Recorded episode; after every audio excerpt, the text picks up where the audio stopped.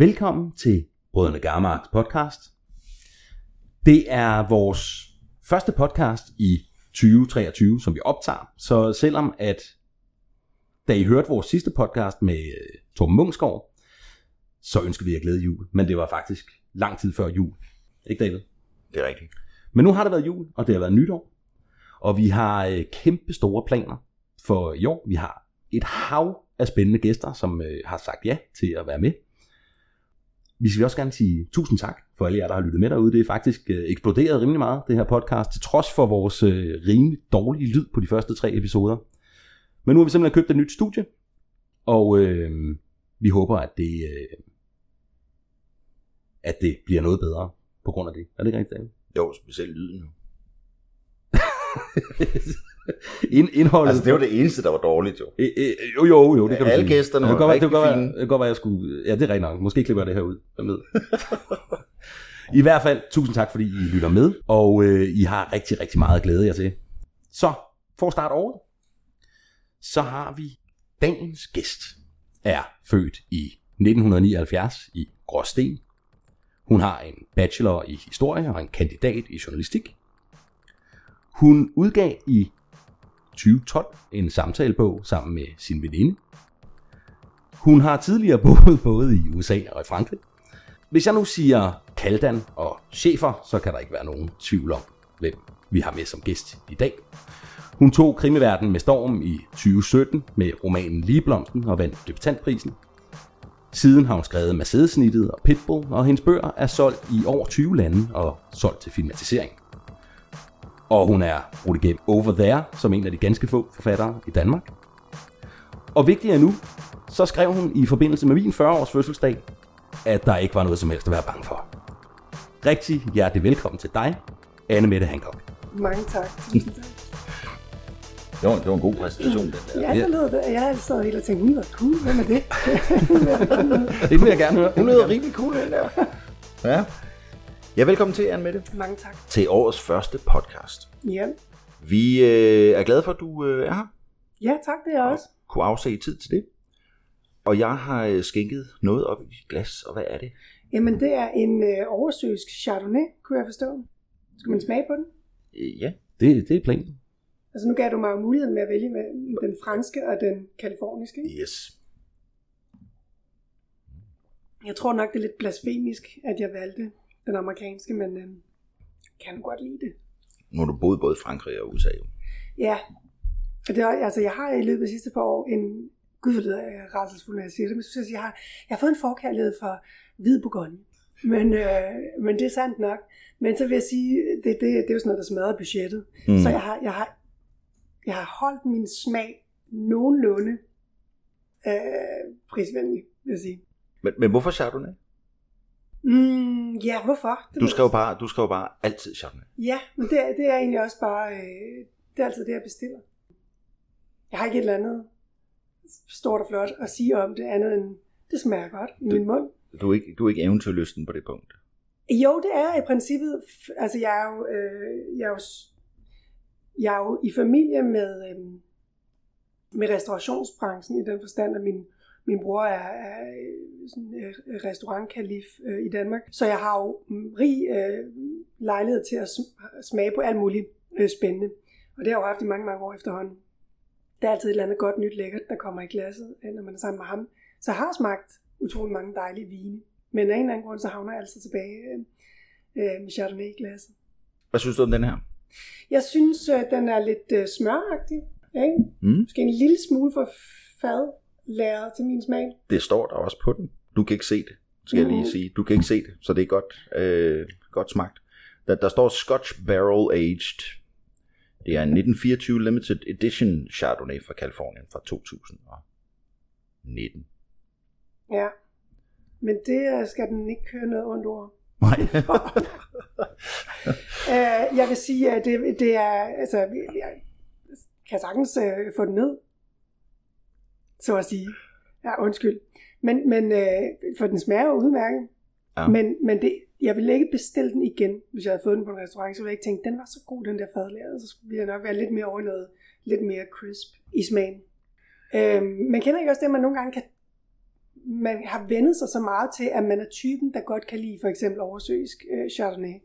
Og lige pludselig så har man i lang tid drukket noget andet, eller du er blevet udsat for noget andet, og så tænker man, så når man så får det serveret, altså jeg var hjemme hos min bror for nylig, hvor han, hvor han hældte noget op, og han sagde, det er jo den, du elsker, og så kigger jeg på etiketten og tænkte, det er rigtigt nok, den har jeg overvist par på som, som min go-to øh, Chardonnay, når jeg var på en anden restaurant.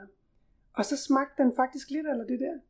Og det har den jo hele tiden gjort, men min smag har ændret sig lidt i, ja, jeg ved ikke, det var corona eller hvad det var. Men, øh, men øh, ja, der er i hvert fald blevet billedet meget vin. Har du haft corona? Nej. Eller, pss, jo. Måske. Eller, du ved, hun Hvem ved? Ja. Who knows? Jamen, jeg kan nu meget godt lide de uh, smøragtige chardonnays. Mm, De, øh, frem for de, som du sagde, crispy. ja. Men det var sådan en smag, altså jeg bryder mig for eksempel ikke om øh, øh, Sauvignon Blanc. Jeg synes, det er alt for syrligt og sprødt, ikke? Enig. Som jeg plejer at sige, så er det til en side. Nu har vi i hvert fald smagt på, øh, på vinen, og ja. den er rigtig god. Så kommer vi til første punkt, på, øh, eller det er jo så andet punkt på dagsordenen, og det er ugens anbefaling. Og det er jo her, hvor vi øh, anbefaler et eller andet, som vi har set, eller læst, eller på anden måde oplevet, så øh, vores lyttere kan få en fornemmelse af både, hvad vi render og laver, men også, øh, hvad der måske kunne være fedt for dem at øh, beskæftige sig med. Så Anne har du, øh, har du en anbefaling? Ja, det har jeg. Altså jeg har, øh, jeg skulle lige tænke lidt over, hvad, hvad pokker jeg skulle finde på, fordi øhm, nu stod der jo sådan noget som tv-serier og film blandt andet. Ikke? Og jeg, jeg er virkelig dårlig til at, at, øh, at Netflixe og, og sådan sumpe i sofaen. Altså, jeg var skide god til det i gamle dage. Mm. Men af en eller anden årsag, så er det, jeg ved ikke om det er sådan noget mobiltelefon forgiftning af hjernen, som gør, at jeg, jeg kan have svært ved at, øh, at koncentrere mig om noget længere tid ad gangen. Men noget, som jeg dog har set for nylig, og som jeg synes var virkelig øh, vellykket produktion, og jeg er sikkert mega bagud, og alle andre har set den i forvejen, så der er ikke nogen grund til, at, at, øh, at jeg anbefaler den. Men det er The White Lotus. Har I set den? Jeg har faktisk ikke set den. Jeg har lige hørt om den i dag. Jeg har lige fået den anbefalet af en anden person i dag. Okay, så jeg er ikke helt... Øh, det er bare fordi, jeg sagde det til min datter, og hun var sådan lidt, oh my god, you're so old. So last. altså præcis. Jamen, jeg, jeg er længere bag. Jeg aner ikke, hvad det er. Gør du ikke? Nej. Nå, det er en, en øh, serie på, jeg tror, HBO, Lad den ligge på HBO. Ja. øhm, som er i to sæsoner, og som lige har vundet stort ved Golden Globe øh, arrangementet forleden i Hollywood. Og den er, den er bygget op på den måde, begge sæsoner er bygget op på den måde, det foregår på et hotelresort, der hedder The White Lotus, som er sådan lidt ligesom The Six Senses, eller sådan noget, som er resorts forskellige steder på kloden. Og første sæson er de på Hawaii, anden sæson er de i Italien. Øh, men det starter med, at nogen dør. I for- de første 10 minutter er, at der er en, der er, der er død på det resort, men man ved ikke, hvem det er. Og så går man en uge tilbage i tiden, og så følger man alle de her forskellige mennesker, som tjekker ind på, øh, på hotellet. Og så, så, så det er lidt sådan et Hercule Poirot. Who done Ja, it? præcis. Ja. Øhm, men på en virkelig fed måde, der, der portrætterer mennesker på en genial, øh, på genial vis. Så det var det er den primære anbefaling. Øh, Har du set begge sæsoner? Ja, Kommer der en tredje?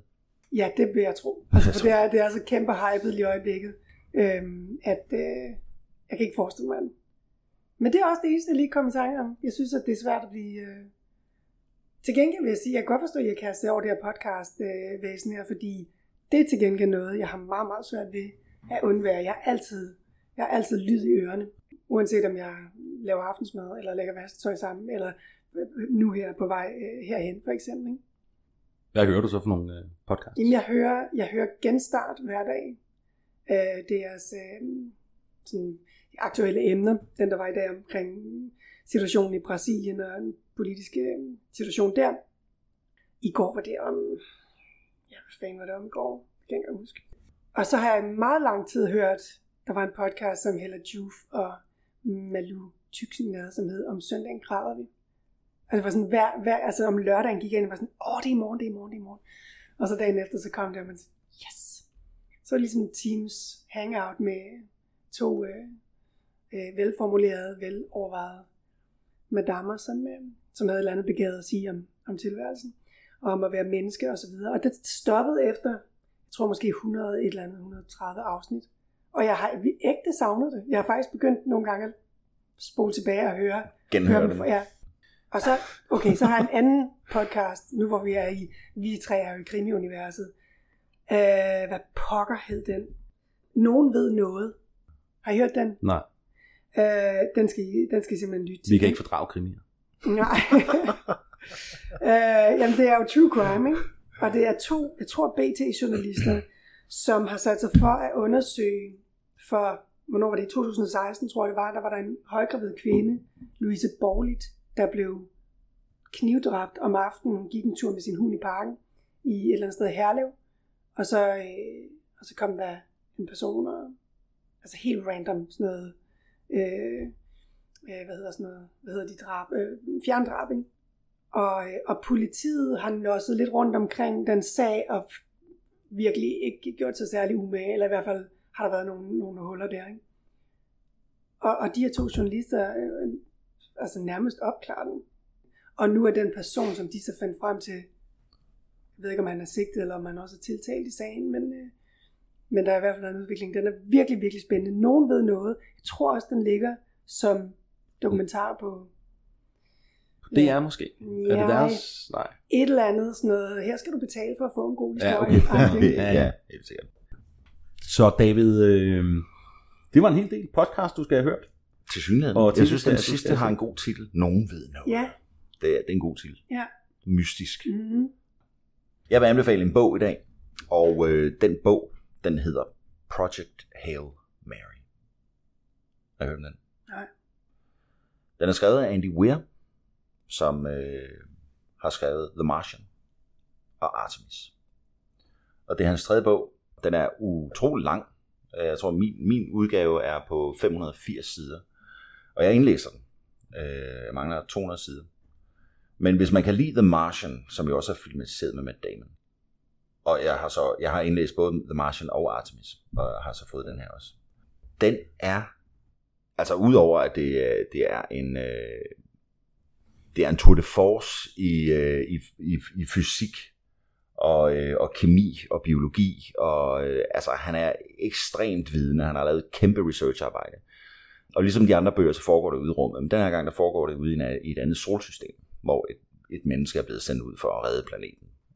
Og øh, han er bare ekstremt sjov og øh, sådan selvkritisk, og øh, det er en, en fuldstændig brilliant bog. Og jeg, jeg glæder mig meget til at læse de sidste 200 sider, fordi nu, er, nu, nu mangler jeg kun 200, og, det, og nu, er, nu er vi der, hvor der, der, øh, der begynder at ske noget. Altså nu, nu kan vi godt se, at menneskeheden måske bliver reddet. Øh, Må, jeg, må jeg spørge, er han, er han sendt alene afsted derude? er sammen med to andre, men de er døde. Okay, men, fordi grund til, at jeg, jeg, jeg spørger, er, at for mig er bøger tit enormt, altså for at jeg skal være virkelig opslugt af dem, er de tit enormt dialogbaserede. Så man tænker lidt ligesom, med, hvad hedder den der med Tom Hanks, hvor han er på en øde ø, hvor han begynder at snakke med en volleyball, for ligesom yes. Yes. at have en eller anden form for en dialog introduceret, ikke? Jo. Så jeg tænker, det er bare, det er mange, mange sider. Det er det, men, øh, men han, har, han har en computer, og, og den taler han med. Okay, Øh, og der er sådan nogle robotarme, som giver ham mad og, øh, og ordner nogle ting for ham. Men han er ved at blive vanvittig, men så sker der noget, ja. ja, som gør, at han har nogen at tale med. Og mere vil jeg ikke afsløre om det. Men den er, den er virkelig god. Virkelig god. Og virkelig øh, brilliant udtænkt. Det, det minder mig om endnu en, en anbefaling, jeg må, hvis jeg må komme med en Ja. til på, på podcast-siden. Det må du gerne. Huxi Bak har en podcast, der ligger på DR, der hedder Ubegribeligt, hvor han hver uge, eller hver gang han sender, griber fat i et eller andet emne og har en eller anden ekspert. Så Det kan være kvantefysik, eller nærdødsoplevelser, eller sådan et eller andet stil. Og der har han også et øh, program om, om universet, hvor, øh, hvor man snakker om det. Og det er jo, det er jo, altså det er jo simpelthen, det er jo så spændende. Og så, altså man kan jo slet ikke, øh, man, altså, er han, altså alt hvad han skriver ham i din bog, er det, øh, det er rent fiktion? Altså, der, ved, Nej, det er, er det taget? Det, ja, ja, altså det er fiktion. Man finder ret hurtigt ud af, at det er simpelthen fordi, der er nogle, der er nogle livsformer, som er ved at æde solen. Og, øh, og, og han, han, han ved noget om de her livsformer. Den her person her. Mm. Ryland Grace. Så derfor så bliver han øh, sendt afsted. og den æder solen. Øh, i, i, altså, så øh, det bliver meget koldere, og vi går en istid i møde, og alle afgrøder vil dø. Og, øh, altså, menneskeheden står til udslettelse, og øh, det kan vi selvfølgelig ikke have. Der er jo bare det, der er langt ud til et andet solsystem. Så Ja. de skal finde ud af, hvordan de kommer derud. Og det finder de så ud af. Og hvad hedder den, siger du? Bogen? Den hedder Project Hail Mary. Og Hail Mary, så vidt jeg ved, så stammer det fra amerikansk fodbold, ikke? Jo, det er at lave et, par, som stort set ikke kan som lade sig gøre. stort set ikke kan lade sig gøre, ja. ja. ja han, er, han er langt ude. Okay. Og- Og lidt bange, da han finder ud af, at han er ikke... Han er, lige, lige ikke, så langt ud som uh, The Martian, fordi han er med også langt han er fandme også langt ude, ja.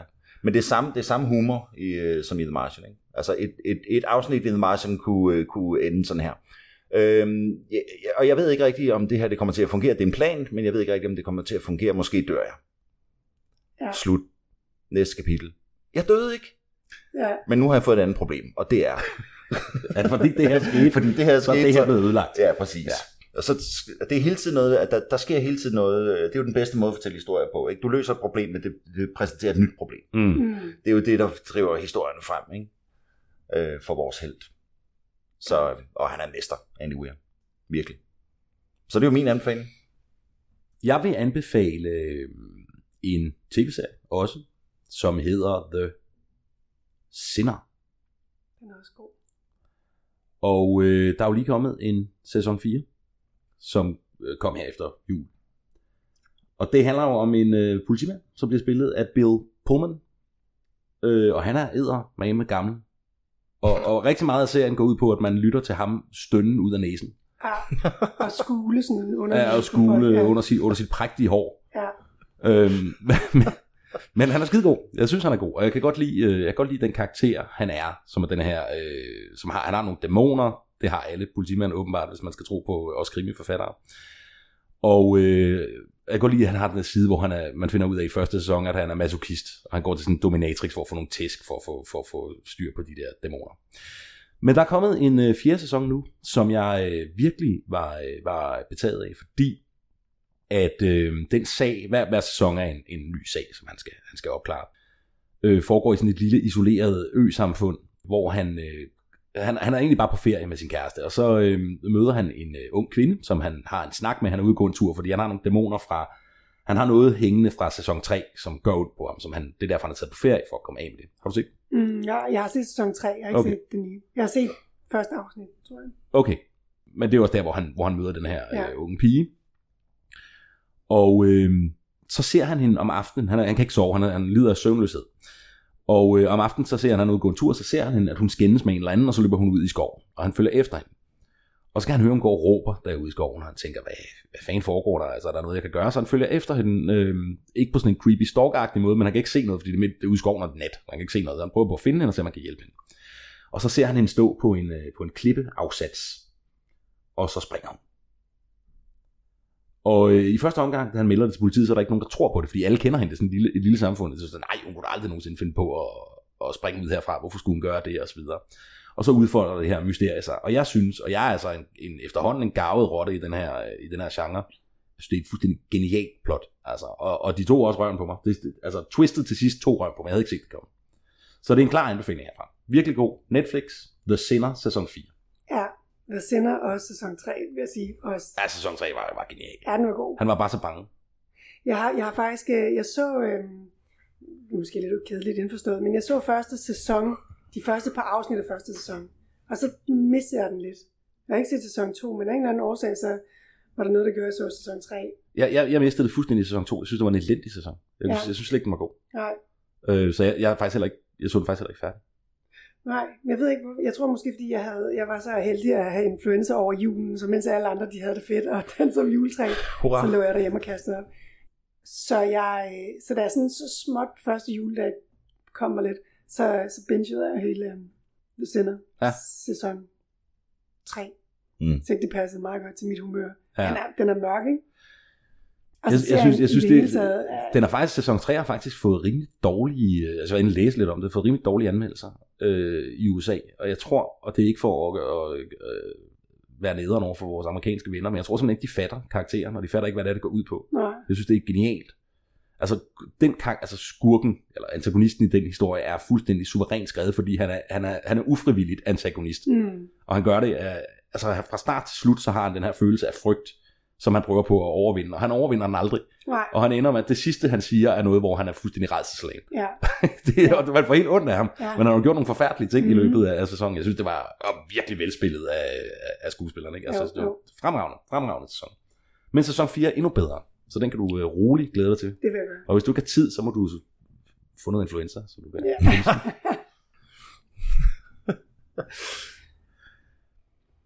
Det var ugens anbefalinger.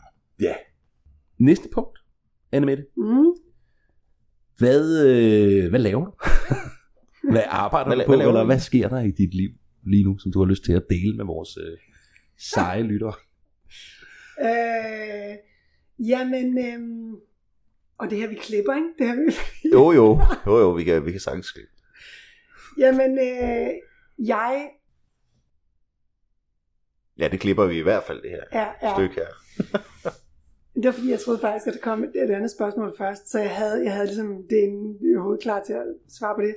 Og men sagen er den, at jeg faktisk har taget du ved, et- noget tid til at ikke arbejde så meget, som jeg har gjort tidligere. Jeg havde efter, øhm, efter ligesom havde spulet tre bøger ud på tre og et halvt år, så kunne jeg godt mærke, at der var du ved, nok både fra læser og forlag og så videre, en forventning om, at så, nu kommer der så en om året. Og jeg ved ikke, hvordan I arbejder det. Måske, I synes måske, det er super nemt at få en ny idé at skrive øh, 300-400 sider på 12 måneder igen og igen og igen. Men jeg havde skulle brug for øh, en pause. Så det har jeg taget, og nu er jeg jo så godt i gang igen, og har en fire i on the way, øh, som jeg skal aflevere et første udkast på her i slut april-maj-agtigt. Så det, så, det, så det bruger jeg rigtig meget min tid på lige i øjeblikket. Mm. Og ellers har jeg egentlig brugt tid på ligesom at, øhm, ja, vi er alle sammen skulle igennem det der corona-miljø, øh, og jeg er flyttet, og har ligesom skulle passe på mine børn, og, og øh, ja, få et, øh, få et liv op at stå med dem. Hvor, lang... hvor, hvor, hvor langt er du? Ved man det? Hader du ikke, når folk spørger dig Jo, jo, jo. Det er da det mest Det er da ekstremt stressende. Det skal du ikke spørge om. Jeg skal ikke spørge om det. Du nævnte selv en dato jo. Du Ja, ja, en men, men og det er så den, man kan forholde sig til. Det er faktisk, jeg vil sige, jeg hader, når folk spørger mig, hvor langt jeg er med mine bøger.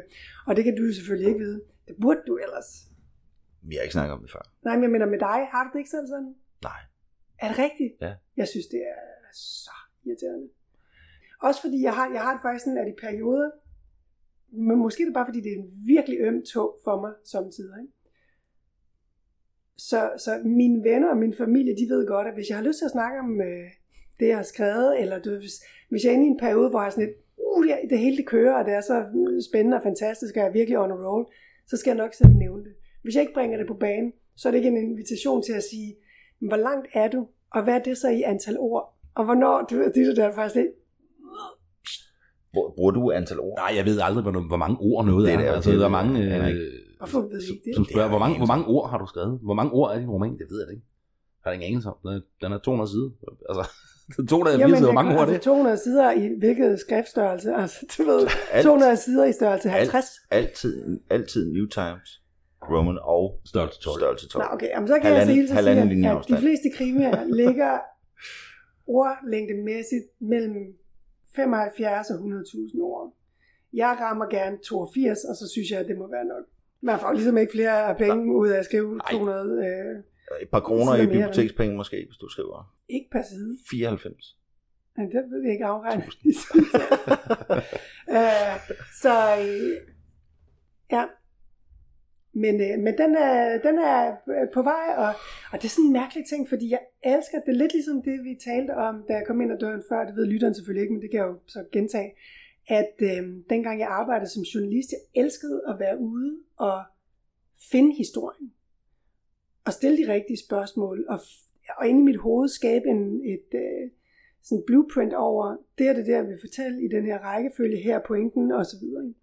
og så slutter det med et svirp med halen, og så min byline. Men jeg, jeg synes, det var røvirriterende at komme hjem og skulle skrive lortet.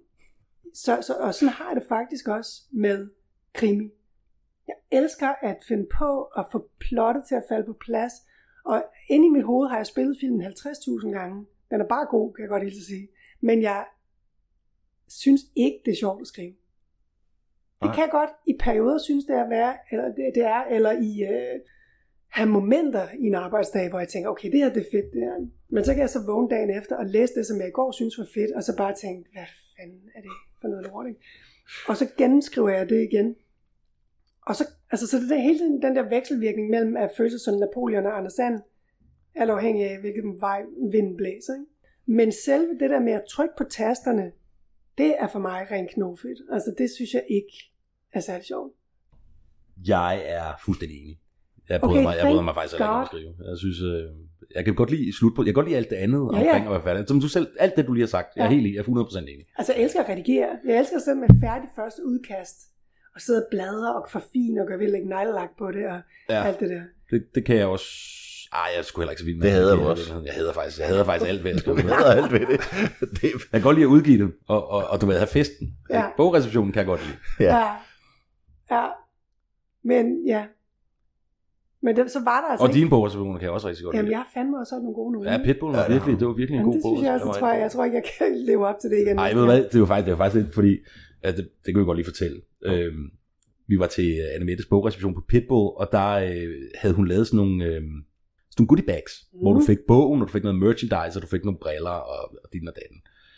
Men, men vi blev så længe, at da vi skulle have vores goodie bags, så var der ikke nogen tilbage. Men så var der kun én bog, det var, lige meget med det goodie bag, der var kun én bog, og vi ville gerne have bogen begge to. Mm. Og den fik jeg faktisk tiltusket mig. Det sidste eksemplar til din bogreception af Pitbull, som du så skrev i. Og jeg sagde, at den skal jeg have, David, fordi jeg, jeg kommer alligevel til at læse den først og så videre. Og så hørte jeg den på lydbog i stedet for. Hvordan var det? hvad mener du? Ja, Ja, det var skide godt. Det er Jon Lange, der har ja, indlæst ja, det. ja men pisse han, er, pisse han, god er, han er skide god. Men jeg, jeg har altid tænkt, at det er jo en præference. Altså, der er nogen, der synes, det er super fedt at høre lydbøger. Sådan har jeg det ikke. Ja, som sagt, jeg elsker at høre podcasts, men hvis jeg skal lytte til noget, så skal det være, så skal det have en eller anden form for dokumentaristisk kvalitet. Jeg kan ikke lytte til fiktion. Mine tanker, ja, du ved, så kommer jeg lige pludselig til at tænke på noget andet, og så kan jeg ikke følge med. Det er den ene ting. Den anden ting er, jeg kan ikke lide det filter, der er imellem afsender og modtageren, som er indtaleren. Som, fordi Jon Lang er fantastisk. Det er jeg sikker på, at du også er som indtaler, fordi du har en virkelig god stemme. Men jeg kan jo, jeg, når jeg lytter til mine egne lydbøger indtalt af Jon Lange, som er pisse dygtig, og jeg har jo specifikt bedt om at få ham, fordi jeg synes, han var så god til det, så kan jeg jo, jeg kan jo stadig høre på den måde, at dialogerne bliver leveret, at det ikke sådan, som jeg har tænkt det ind i hovedet. Nu tager vi lige Jon ud af ligningen, for jeg elsker ham, og han er simpelthen så fantastisk. Jeg, der var en anden indtaler. Mit første bog blev indlæst af en anden, som jeg så efterfølgende har fået skiftet ud og fået Jon til i stedet for. Og der var en passage, jeg har sagt det her til flere forskellige, så nu bruger jeg bare det eksempel. Der er en passage i min bog i etteren, hvor min hovedperson, Eloise Kalden, hun sidder og taler med en kvinde, Anna Kiel, som er efterlyst for drab, for drab på en, en knivdrab på en ung advokat. He had it coming, lad os bare sige det sådan. Og det fortæller hun hende. Så hun siger ligesom, for hun forklarer, hvorfor han har fortjent det, og hvorfor hun ikke er dårlig samvittighed over det. Og Eloise siger til hende, altså hun har jo lidt sympati, hun har sympati for hendes situation, hun kan jo godt forstå, okay, der jeg kan godt se. Og så siger hun til hende, men, men det er jo ikke sådan, det, det skal være. Altså, systemet er jo sådan, at han skal retsforfølges og straffes af loven. Du kan jo ikke rende rundt og slå folk ihjel på den måde. Og i mit hoved svarer Anna Kiel sådan lidt tilbagelænet, nærmest sådan lidt halvarrogant, siger hun, ja, det fungerer ikke. Systemet fungerer ikke. Og den første indtaler af min bog sagde, men det fungerer ikke. Systemet fungerer ikke. Og jeg havde sådan et slet, slå, du ved, alarm, Ommer, altså jeg havde sådan en ubådsalarm, sådan, uh, du ved, lad os lige få gjort noget ved det her. Og sådan synes jeg, det var hele vejen igennem bogen. Min, min politi, øh, min drabs efterforsker, hver eneste gang, det var ham, der sagde noget, så var hun sådan, hø, ja, hu, hu, hu. Oh, Og hver eneste gang øh. Eloise min kvindelige hovedperson skulle sige noget. Inde i mit hoved taler hun jo mere eller mindre ligesom mig. Men så var hun sådan lidt, åh nej, hvad skal vi nu? så, så jeg synes, jeg bryder mig ikke om, at, at der er en anden, der tolker på teksten. Fordi det kan jo godt være, at alle mine læsere, de hører øh, Eloise tale som sådan et eller andet fra mumidyrene eller mumitrollene, når de, når de forestiller sig det. Men det skal være deres du ved, det er deres ret ja. at tolke det, som de synes. Jeg kan ikke lide, at oplæseren skal ind imellem. Men altså, hvad, who am I to judge? Ja, men, det, um, men, det er, men det er jo, det er jo sådan et, øh, det er jo sådan en tilbagevendende ting, som vi, som vi snakker om, når vi, når vi taler om, om det med at lægge, lægge stemme til en anden. Og øh, man, man, man, har, man har det problem for det første jo, altså som indlæser, at øh, det kan være, at øh, hvis man ikke er selv, hvis forfatteren ikke selv har valgt en indlæser, så kan det være, at forfatteren ikke kan lide en stemme, eller som du siger, øh, øh, laver nogle helt andre karakterer, end dem, som man havde inde i hovedet. Ja. Ikke? Øh, mm. Og så, så bliver ens bog ødelagt for en. Ikke? Det, ja, det, ja. Det, som indlæser, der er vi jo ekstremt bange for at gøre det. Ja, det, det, er jo, ja. det, er jo det, det er jo det sidste, vi gerne vil. Ikke? Ja. Og, og, og, og når vi så indlæser vores egne bøger, så ved vi jo så ved vi jo, hvordan det skal mm. gøres. Ikke? Altså, øh, Katrine indlæser også sine egne bøger, eller har gjort nogle, nogle af sine egne bøger. Ikke? Ja, den, den, den, nye, alle bøger. den nye serie, hun laver nu, den det er Katrine Ingeberg, vi snakker om. Ikke? Hun, jo. hun, øh, der, der er det Iben Jejle, der indtaler. Okay, ja. Det, jeg indlæser jo ikke mine egne bøger, fordi Nej. min stemme altid lyder sådan her. Så hvis jeg skulle, hvis jeg skulle tale i timevis, så læser, altså folk kan jo ikke holde ud at høre på det. Hvordan ville chefer lyde? Det, det ved Hvordan jeg. lyder chefer inde i dit hoved? Han lyder ligesom, øh, hvis øh, Tony Soprano talte dansk. Den anden ting er, at når vi så indlæser vores egne bøger, så ved vi jo præcis, hvordan det skal gøres. Ja. Og så er der jo også folk, som ikke kan lide det. Ja. Ikke? Ah, forfatteren skal ikke selv læse øh, deres bøger. Det, men, de, skal få nogle, de skal få nogle professionelle til det. Ja, men det, det, men nu har, og, det, og det er jo meget interessant, hvad betyder det at være professionel? Altså vi har trods alt gjort det her i 6 år, Præcis. du har gjort det i 7-8 år. Efter ja. Professionel betyder, at man tjener penge på det. Ja, det tror jeg da nok, vi gør. tjener sgu mere på det, end at være forfatter, vil jeg sige. ja, Nej, men det er, det, er sådan en, det er sådan en underlig ting, fordi øh, man, man kan få hug uanset hvad man gør, ja. som indlæser. Ikke? Yes.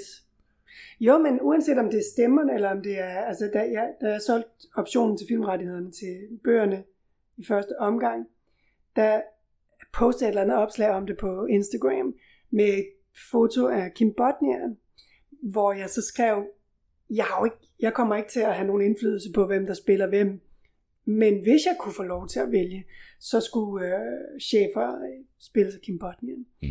Øhm, hvad synes I? Og så var der jo alle mulige, der skrev, nej, jeg synes, det skal være du ved, Flemming Østergaard, eller jeg synes, det skal være, hvor jeg bare tænkte, what?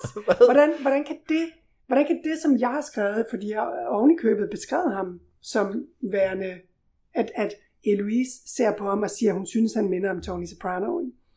Og så var der en eller anden, der havde skrevet, nej, det skal ikke være Kim Botnia, han er da alt for du ved, overvægtig og klam.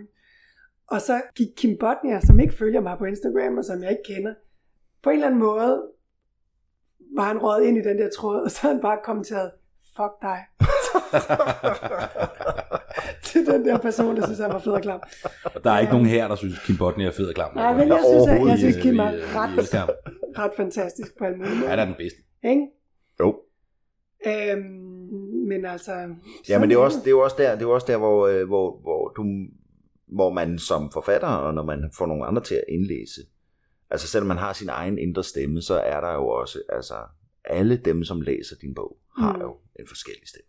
Ja, og en forskellig et forskelligt sådan, øh, katalog af, af karakterer. Ja, og billeder af, hvordan ja. de ser ud. Og, altså, jeg mødte en kvinde ting. til en bogsignering på et tidspunkt i Jylland eller andet sted. Og, og jeg, jeg har aldrig i min bøger beskrevet, hvordan Eloise, der er min hovedperson, egentlig ser ud. Mm. Men jeg har puttet hende i en læderjakke, ny og næ, og en elastik i håret og sådan noget. Inde i mit hoved er det jo nok lidt mig selv. Ikke rigtigt, men alligevel lidt.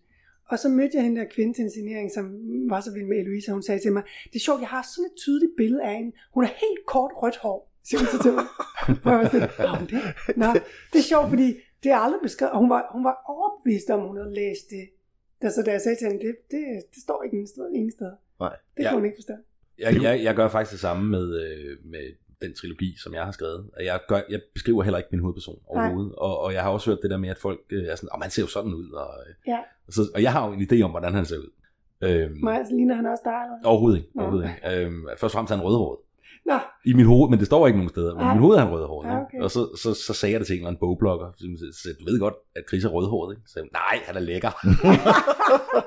de to ting udelukker der ikke hinanden. Hold da kæft. Åbenbart i hendes, i hendes Nå. univers. Og alle rødhårede vendte sig op. Fuck dig. Ja, de stod, de stod bare sådan helt... Martin Krasnik stod på første Ja, række. stod- Fuck dig. Jeg tror også, det eneste, jeg har skrevet om, øh, om Munk, det er, at han har, øh, han har, han har krøller. Ja, Men det bruger jeg jo til noget. ja. Ja. Hvad bruger du det til? Ja, han roder i dem. Der er folk, der roder i hans hår. Ja. Ikke? Der roder i hans krøller, og de Ja. falder så ned foran øjnene. Og... Altså hjemme hos mig hedder det jo frakkelhår. Ja, frakkelhår. Ja. Men øh, for lige at vende tilbage til, hvad du egentlig laver, ja. når du ikke skiller lydbogsindlæser ud. Øh, Undskyld. Jeg elsker jer. den nye bog, Ja. har du en, øh, har den fået en titel? Ja, den hedder Martyr. Den kommer så snart den er Så færdig. snart den er færdig. Ja. Yes. Nu er vi nået til det her punkt, Anna Mette, som hedder ugens historie. Mm-hmm. Der burde vi også have en jingle. Vi kan, vi kan sagtens sætte noget, vi, måske ikke vi får nogen til at lave den til os. Kan du, spiller du nogle instrumenter? Nej, men jeg kan synge en lille sang. Hvis, øh, Og så klipper vi bare den ind ja. hver gang. Ugens historie. Da, da, da, da, da. Ikke? Jo, Det gør vi nu. det gør vi nu. Nu har jeg det, nu har jeg det på. Bau, bau, bau. Ja, Bau, chicka. Vi Ikke? har, nu har vi nogen at vælge mellem. Det er godt. Godt. Du prøver lige forfra på det her, fordi det her det ryger ikke ud, fordi vi, vi bruger den der jingle. Ja.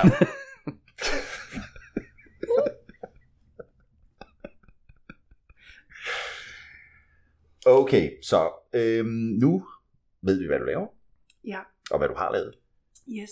Og øh, nu vil vi gerne øh, vide, om du har en rigtig sjov historie, som du vil dele med os og lytter. Nu kommer jeg lige igen til at komme med sådan et Fra det, fra det virkelige liv. Hvis, starter vi det, hvis det ikke skal virke alt for meget, den der, som vi snakkede om Ja, ja. vil jeg sætte enormt pris på, hvis du lagde op til historien. Sådan, så du ikke siger, du kan vælge frit på alle hylder, og jeg siger, nu skal I høre, hvor fed mit idol synes jeg er. Okay, jeg lægger op til den. Kan, kan du ikke gøre det? Jo, Ja. Ja. Fordi ellers så, det virker lidt selvsmagning. Ja, jamen det gør det. det gør det altså. Det gør det. Det, det, er, det er sgu lidt... Øh... Når vi starter Er er forfra.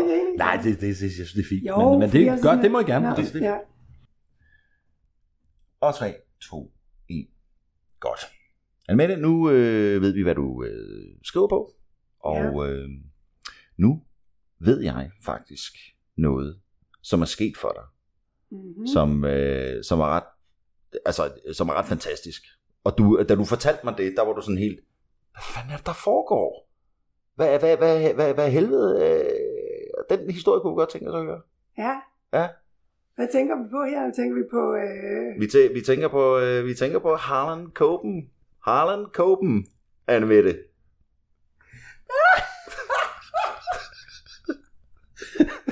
Ikke? Okay, nu bliver vi nødt til at holde en pause. Altså. Det, er simpelthen for, det er for useriøst. Altså. Hvad tænker vi på her? Åh, det var sjovt. Hvor langt er vi? 44 minutter? Nej, nej, nej, nej. Vi har jo brugt et kvarter på Åh, ja, det er rigtigt. blade. Altså. Har ikke, der er fandme ikke særlig god radio, det her. Jeg har lige lovet, jeg startede med at love lytterne den bedste radio nogensinde. Og vi bare gæster, der saboterer det hele. Ah, sorry.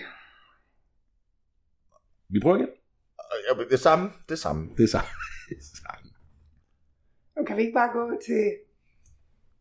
Vi vil gerne have historien om Harlan Coben. Jeg- Jeg skal nok lægge op til den. Ja. På samme måde.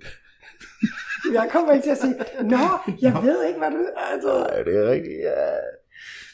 Okay. Kan du ikke bare fortælle historien? Det er jo lige meget. Det, er ikke så meget andet jo. Shai Så kan vi, vi, kan, vi, kan, vi kan rette det til. Måske beholder vi noget af det her. Ja. Bow, chicka, bow, bow.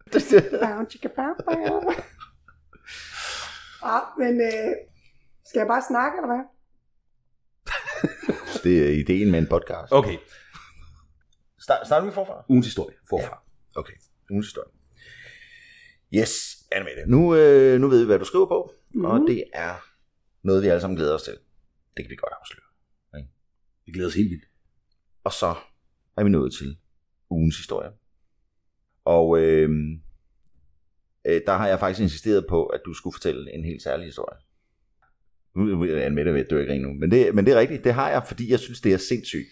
Jeg synes, det er sindssygt. Ja, det, det Og, du, og, du, og da du fortalte mig det her, der, øh, der, der, der var du også selv, hvad, hvad fanden er det, der foregår? Ja, men du var faktisk også det menneske, jeg synes, det var sjovest at fortælle til. Ja. Fordi vi var til en bogreception, og du var mest imponeret. Jeg var ekstremt imponeret. Ja, ja men det føltes da også godt Ja, for, for mig, at få din øh, respons.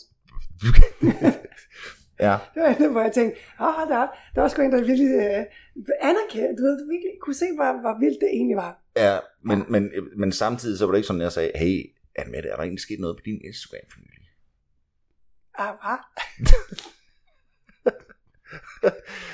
Du fortalte det jo selv. Ja, ja. Ja, Nå, ja, ja. Det var da også, fordi det var lige sket, at jeg var helt oppe over det. præcis. Okay, nå. Det, der skete, var, Jeg måtte sætte mig ned bagefter. Jamen, helt ærligt, jeg sidder stadig ned. Øh, jeg, øh, jeg har jo altid læst krimi selv, og øh, i de sidste mange, mange år, altså 20 år, har, har, har man ligesom haft de der go-to krimiforfattere. Øh, og jeg har ikke rigtig bevæget mig i den skandinaviske øh, genre. Jeg har ikke læst jeg- siger altid det her i interviews og sådan noget. Jeg ved egentlig ikke, om, om, det, om jeg, får, jeg kommer i bad standing over, jeg siger det. Men jeg har ikke læst nogle af de bøger, vores konkurrenter, eller jeres, eller Jussi Adler Olsen, eller øh, hvad hedder ham der nordmanden, som alle elsker, Jon Esby. Jon Esbø, alt det. Jeg har ikke, øh, jeg har ikke, øh, jeg har sgu ikke læst nogle af de bøger. Og det er ikke fordi, jeg ikke tror, at de er fantastiske. Jeg har bare bevæget mig med i det amerikanske univers. Jeg boede i USA, da, da jeg ligesom øh, opdagede genren i sin tid. Så der har været tre forfattere, der har været definerende for min, øh, min, øh, min, min sådan krimi-smag. Og jeg har i alle interviews sagt, du ved, de tre var Harlan Coben, øh, Michael Connolly og Patricia Cornwell. Øhm, og jeg kan huske, da jeg skrev, eller da jeg skulle til at skrive Ligeblomst, min første bog, og det her, det var, Altså, det her, det var faktisk længe før jeg for alvor gik i gang med at skrive den, men jeg begyndte at få lidt idéer til, da jeg var på sommerferie i Frankrig, og så sad jeg på en café, og så googlede jeg Harlan Coben, og fandt hans hjemmeside, og så havde han sådan en Q&A-ting, hvor der var nogen, der havde, hvor der, et af spørgsmålene var, hvordan skriver du, og hvor lang tid tager det dig at skrive en bog, og dit og dat. Og så gik jeg ind og læste hans svar, og så tænkte jeg, nå okay, jamen, så prøver jeg det. Og så skrev jeg så en bog, og den blev udgivet, og det gik øh, rigtig godt. Og så er jeg jo bare, jamen, og så, så for, det ved jeg ikke, fem år siden, eller sådan noget, efter Ligeblomsten udkom, så tænkte jeg en eller anden dag, om jeg kan vide om Connelly og Coben og de der, de er på Instagram. Og det var de, men Harlan Coben var lige kommet på Instagram. Og I ved, når folk er nye, så, så hæfter de sig også ved lige i starten. Hvis de har 3 millioner følgere, så ved de jo ikke, når de får en ny. Men på det tidspunkt, du var en af de første. jeg var en af de første. Ikke? Så jeg begyndte at følge ham, og så fulgte han mig tilbage, og jeg havde sådan, oh, Gud følger mig. Altså, det var for sindssygt. Men det har jo så gået flere år nu, og så har jeg ligesom vendt mig til det her. En gang imellem har han skrevet congratulations, hvis jeg har udgivet et eller andet. Eller har haft en eller anden sejr. Og så læste han lige blomsten, og elskede den, og sendte et blurb til min agent i Sverige, øh, som repræsenterer mig internationalt. Hvad er et bløb? Et blurb er, øh, det var var sådan en Det rigtig er- det er- podcast spørgsmål, ja, ja, fordi det ved du selvfølgelig godt. Men hvis der er nogen, der ikke ved, hvad blurb er, så er det en, på forsiden af en bog, når der er en anbefaling fra en anden forfatter. Og så, øh, og så skrev han så til min agent og sagde, det er virkelig øh, sjældent, at øh, der kommer noget forbi mit øh, bord, som, som er ægte godt, og det, er, det her synes jeg virkelig er godt. Og så, øh, så skrev han, så hvis I har brug for et blurb til Miss Hancock, det ved jeg ikke, om I har, men her kommer der et.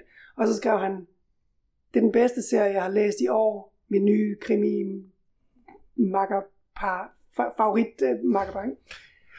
Stefan han sidder også. det var- er, det er godt, du sidder ned allerede. og dat. Ej, Så nu, nu, nu på forsiden af mine bøger, altså den udkommer, toren udkommer i England her lige om lidt, og så står der på forsiden, best series of this, I've read this year, Harlan Coben. Holy shit. Det er fucking sindssygt.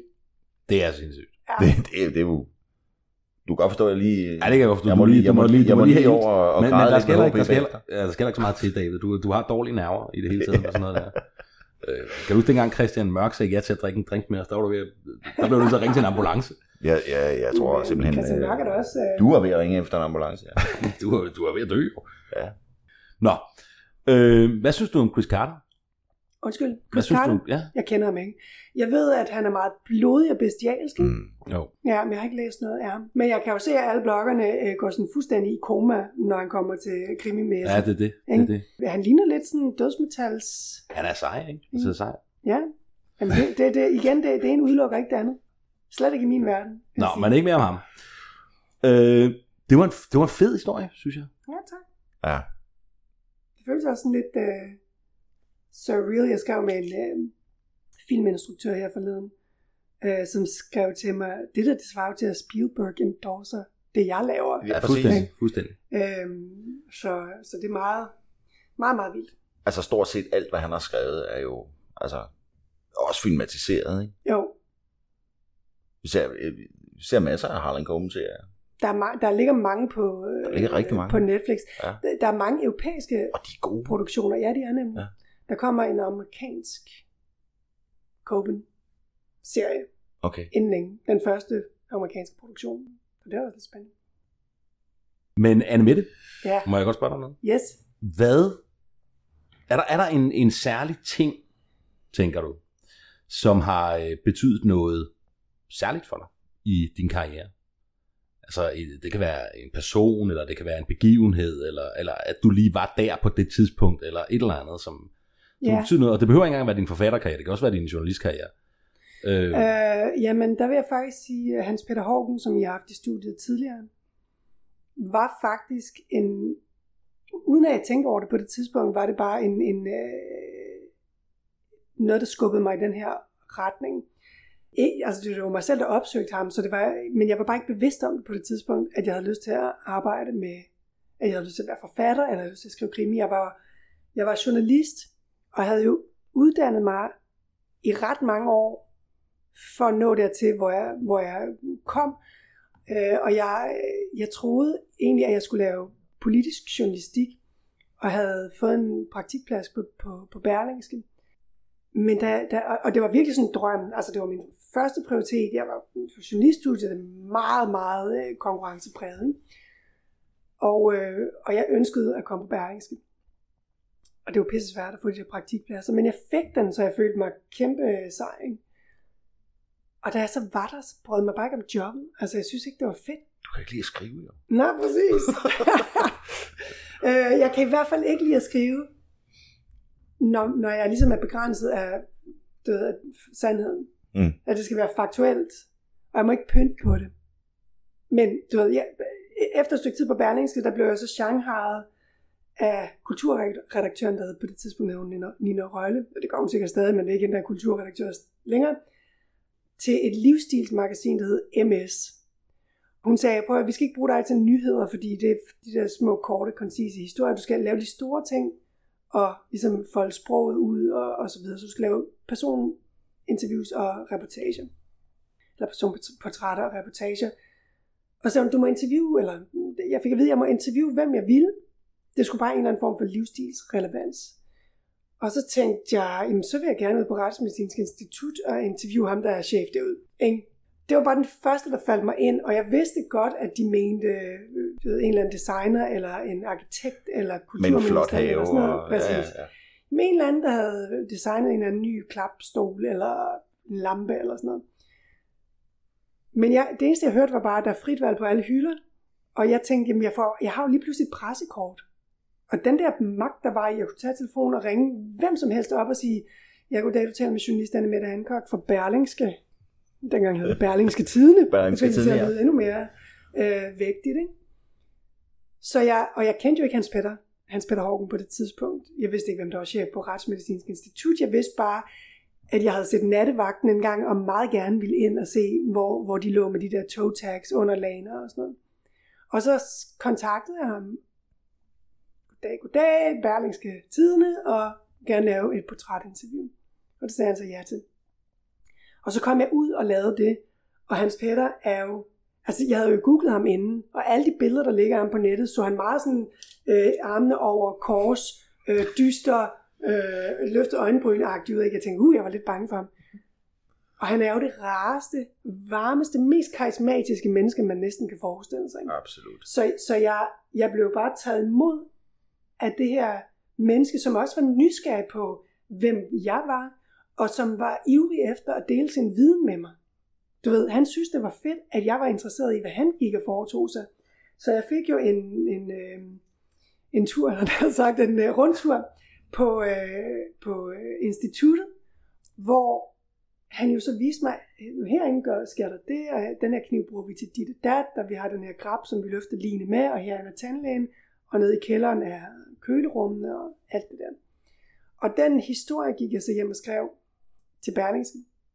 Og det er det eneste, jeg har lavet som journalist, som jeg selv synes var, øh, var virkelig fedt. Og hvor jeg tænkte, det er mig godt, det der. Det siger ikke særlig tit kraftet men lige der var det på sin plads. Der er sådan et, der, sådan mic drop, how do you like them apples? Det var et fedt portræt, ikke? Øh, og, øh, og det var også det, jeg lavede som journalist, som fik mest øh, feedback fra læsere og fra mine kolleger, som skrev til mig, det der, det var virkelig godt, ikke? Og det var jo ikke fordi, at det her, fordi det her, det var tilbage i 2010, og jeg udgav først min første bog i 17 og skrev den i løbet af 16.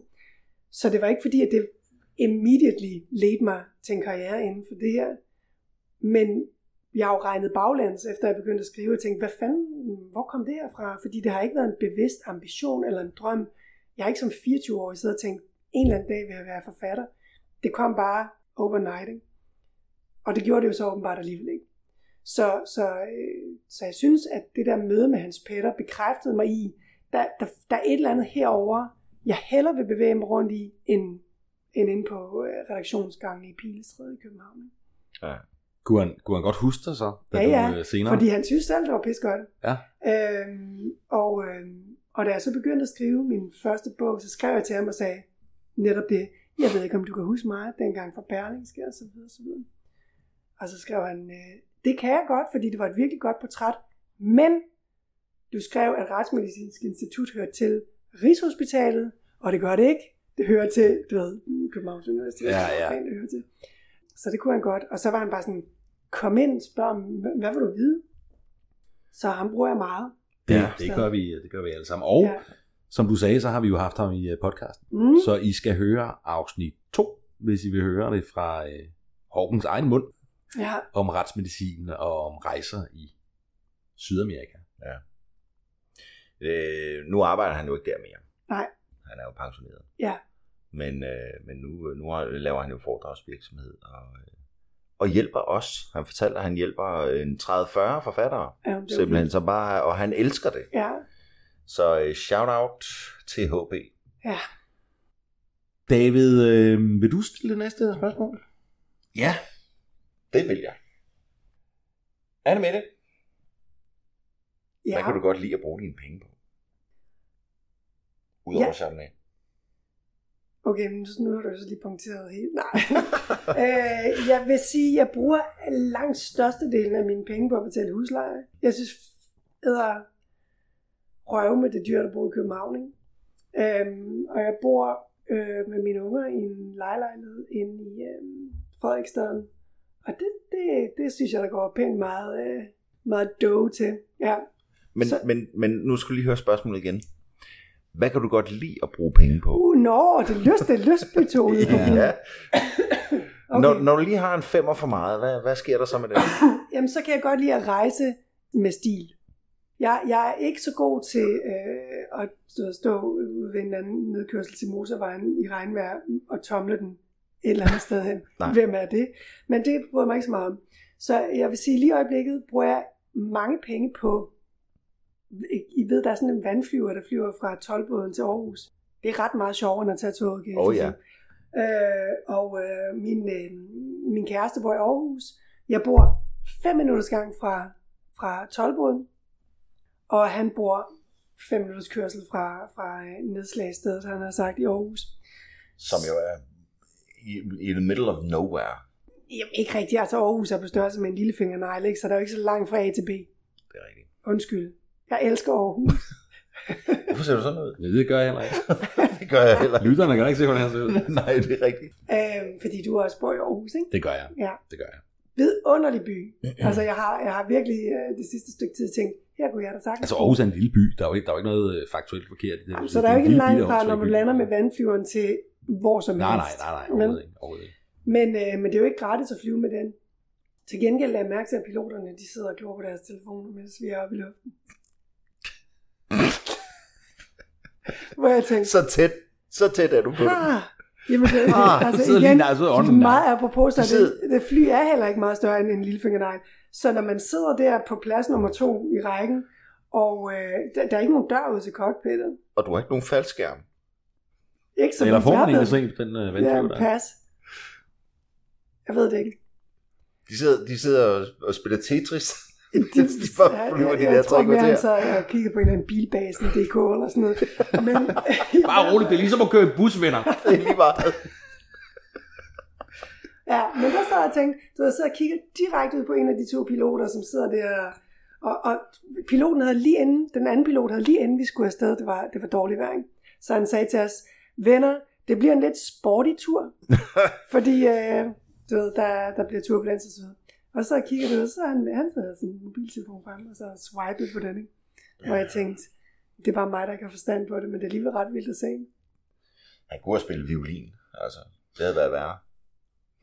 Ikke helt vel. Det havde faktisk sådan bidraget lidt til stemningen af Titanic, der går ned lige om lidt. Ja. Så rejser i stil. Ja, Men, men nu, nu taler du kun om Aarhus, København. København, Aarhus. øh, Hvor kan du godt lide at være? Hvor, hvor tager du hen, når du tager på ferie? Eller rejser? Jamen, jeg kan bedst lide at være i en lille landsby nede i Frankrig, der hedder Bouille-les-Baronnies, hvor jeg boede der var barn, hvor mine forældre stadig har hus, og hvor jeg kommer hver sommer, og har gjort det i 30 år. Det er nok et af de steder, jeg føler mig mest hjemme, mere end jeg gør i København faktisk, det trods for, at jeg boede her i 20 år. Øh, og også mere end jeg gør i Gråsten, hvor jeg er født og opvokset, fordi det hus, mine forældre bor i, har jeg aldrig boet i, i, i Gråsten. De flyttede lige da jeg flyttede hjemmefra. Så jeg kommer ikke hjem til, du ved, der hvor jeg havde mit værelse dengang, og bla bla bla. Men der er et eller andet ved Bui, som, øh, som føles mest som hjem. Så det kan jeg godt lide. Det er så ikke en kæmpe stor udgift, fordi hvad koster det? Mm, Du ved, 47,5 at flyve til Nice efterhånden, og så skal jeg køre et par timer, og så er jeg hos mine forældre, hvor der er øh, varmt og dejligt. Og De bor dernede. vi bor der i sommer allerede. Okay. Ja. Men jeg er faktisk ikke øh, sådan en big spender. Jo, det jeg bruger flest penge på er faktisk restaurantbesøg, tror jeg. Altså flest lystbetonede udgifter er Ja. restaurantbesøg. Mm. Mm. Jeg, jeg, er ikke, jeg bryder mig ikke om at, at shoppe. Jeg, er ikke, jeg hader at gå i butikker og omklædningsrum, og jeg er ikke sådan en, der har 50 par sko. Og jeg, har, jeg har den her sorte trøje, jeg er på, jeg har 12 af dem. Identisk med den her. Det, Og det er faktisk det samme med de bukser, jeg er på. Det går næsten i det samme hver dag. The Woman in Black. det, Ja, det er nemt. yeah. Det er meget nemt. det er også røvsygt, men det er bare, hver eneste gang jeg prøver at hoppe i et eller andet andet, så, øh, så føler jeg mig sådan lidt som sådan Anne-Marie Helger i et eller andet outfit. Øh, du ved, det, jeg, kan ikke, øh, jeg kan ikke helt føle mig hjemme i det. Bare du får en farvet bluse på, så er du Anne-Marie Hjelm. Jeg, jeg tror ikke, jeg har haft en... Altså hvid, grå, sort, det er ligesom der, vi er. Det er det, ja. Ja. Jamen, så er vi jo enige om det, kan man sige. Mm, Altså, det er jo også det, vi er. Ja, ja, ja. Vi Ja. bruger heller ikke hat af frugt. nej, Øhm, var det lige med Anders Madsen øh, Er der reference? frugt? det var det. det var Ja, det var det. Han har også en podcast, den kan vi også anbefale, Ja. vi nu er i. Lad os bare gøre det. Nu er jeg i gang. Så er vi faktisk kommet til øh, det sidste punkt på dagsordenen. Ja. Ja. Og det har vi med også glædet os til. Mm. Vi, glæder, vi har glædet os til det hele jo. Mm-hmm. Øh, og det er jo ugens hook. Yes. Hvor, øh, og nu skal jeg altså høre efter derude, fordi nu får I en, øh, en hook af en af Danmarks absolut største krimiforfattere. Og I kan bare bruge den. Skriv jeres egen bog på den her hook. Ja. Må jeg komme med en forhistorie? Øh, 100 procent. Okay.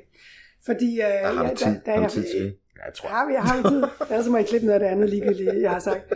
Øh, fordi da, da, da jeg så, at jeg skulle komme med et hus, så tænkte jeg, åh, oh, Jesus Christ, skal jeg nu finde på et eller andet nyt? Men så kom jeg til at tænke på, at jeg i øh, midten af december var i Berlin med min kæreste, og vi var hjemme hos øh, en af hans gode venner, hvor vi skulle overnatte. Og vi tre, vi gik så rundt i Berlin, øh, jeg skulle til at sige shoppede, det gjorde vi ikke, men købe gaver til julegaver hjem til osv. På et tidspunkt, der fik min kæreste det lidt halsløjt. Han, han gik lidt sukkerkold og blev sådan lidt bleg at se på og sagde, prøv jeg har lidt spøjso, jeg, skal lige, jeg går lige her ind og køber en croissant og noget frugt, og så kommer ud igen. Vi var forbi sådan et eller andet stort marked, lidt ligesom torvehallerne eller sådan noget. Hans ven og jeg, vi stod så udenfor og ventede på ham, og så efter 10 minutter, så kom han så ud igen og spiste en banan, og så var det godt. Og vi gik videre. Og så snakkede vi om det der med at skrive krimi. Og de var sådan lidt, de, de jokede lidt og sagde, okay, kom, på stedet, kom med en åbning til en bog. Hvad, hvad, what's the hooking? Og så sagde okay, åbningen til bogen er, at du og jeg, min kæreste og jeg, så er vi, vi er i Berlin. Du ved, en kvindelig hovedperson, som er meget, meget nyforelsket i sin kæreste, som hun ikke har kendt særlig længe, er i Berlin for at besøge en af hans venner. De er ude at gå en tur, da kæresten lige pludselig får et lidt sådan små ildbefindende og gå ind for at købe noget i en torvhal. De to andre venter udenfor, men han kommer aldrig ud igen. Og de er så forelskede, altså de er så psykotisk forelskede hinanden, at vennen rent faktisk i de forgangne dage har været sådan en lille smule sådan mm, på mm, mm, randen til jaloux over det. Ikke? Altså, hey, hun kommer, du de, har, de har grinet lidt indforstået af, ah, de synes, det er lidt svært, at vi er så vilde med hinanden. Nå, men han går ind i den, den der tårhal og kommer ikke ud igen. Og hun står derude, hovedpersonen, og siger til vennen der, hvor fanden er han henne? Og de bliver begge to lidt bekymrede, og så går de hver deres, du, du, du går den vej, du går den vej for at lede efter kæresten her. Og tiden går, og hun står der alene, og lige pludselig kan hun ikke finde nogen af dem. Og hun kan ikke rigtig huske, fordi de indlogerede hjemme hos ham her, vennen, og hun kan ikke huske, hvor, hvor fanden var det, du hun har ikke adressen. Og så kontakter hun på et eller andet tidspunkt politiet og siger, at de er alle sammen væk. Jeg kan ikke få fat i nogen af dem. Hvor pokker de henne? Og mens de så står der foran torvhandleren, så kommer vennen ud igen, og hun siger, du ved, hej Allan, du ved, kom, kom, du ved, jeg står her på politiet og snakker om, hvor fanden Jacob er henne. Og så siger han, hvem er du? Og hun siger, hvad snakker du om? Ja, du ved, mig og Jacob, og vi bor hjemme hos dig, og han siger til politiet, okay, jeg, ved, jeg kender ikke hende, jeg aner ikke, hvem hun er. Så lige pludselig finder hun en situation, hvor hendes kæreste er forsvundet, og det eneste menneske, der kan bakke hende op i det, siger, jeg har aldrig set dig før. Jeg ved ikke, hvad med Jakob du taler om er, og så videre. Og der starter historien. Wow. Vi vidste, det blev godt, Ja. og, øh, og det gjorde det. Og hvis I skriver den, hvis I sidder derhjemme og lytter til det her og tænker, den bog, den skal jeg bare skrive, skal jeg sende den til forlag, så husk lige at takke Anne Mette Hancock for at have fundet på bloggen. Ja, jeg vil gerne i kontrakten. Ja. Royalties. Det, Ja, det, men- ja. det, det, er ikke det, er ikke, det, er ikke det, det her. En lille procent. Det var, det var et godt hook, det der. Det synes jeg, det var. Det var det. Øh, det var virkelig godt. Jeg kunne se det. Jeg kunne se det. Det var, jeg, ja, jamen, jeg, hver gang jeg hører et hook, så tænker jeg, den skriver jeg. Men jeg hader at skrive. Jeg kan ikke lide det. Du kan ikke lide at skrive. jo. Nej. Anne Ja, vi er simpelthen nået til vejs ende. yes. Det har været utrolig hyggeligt. I lige måde. Kunne du tænke dig at komme igen en gang? Nej.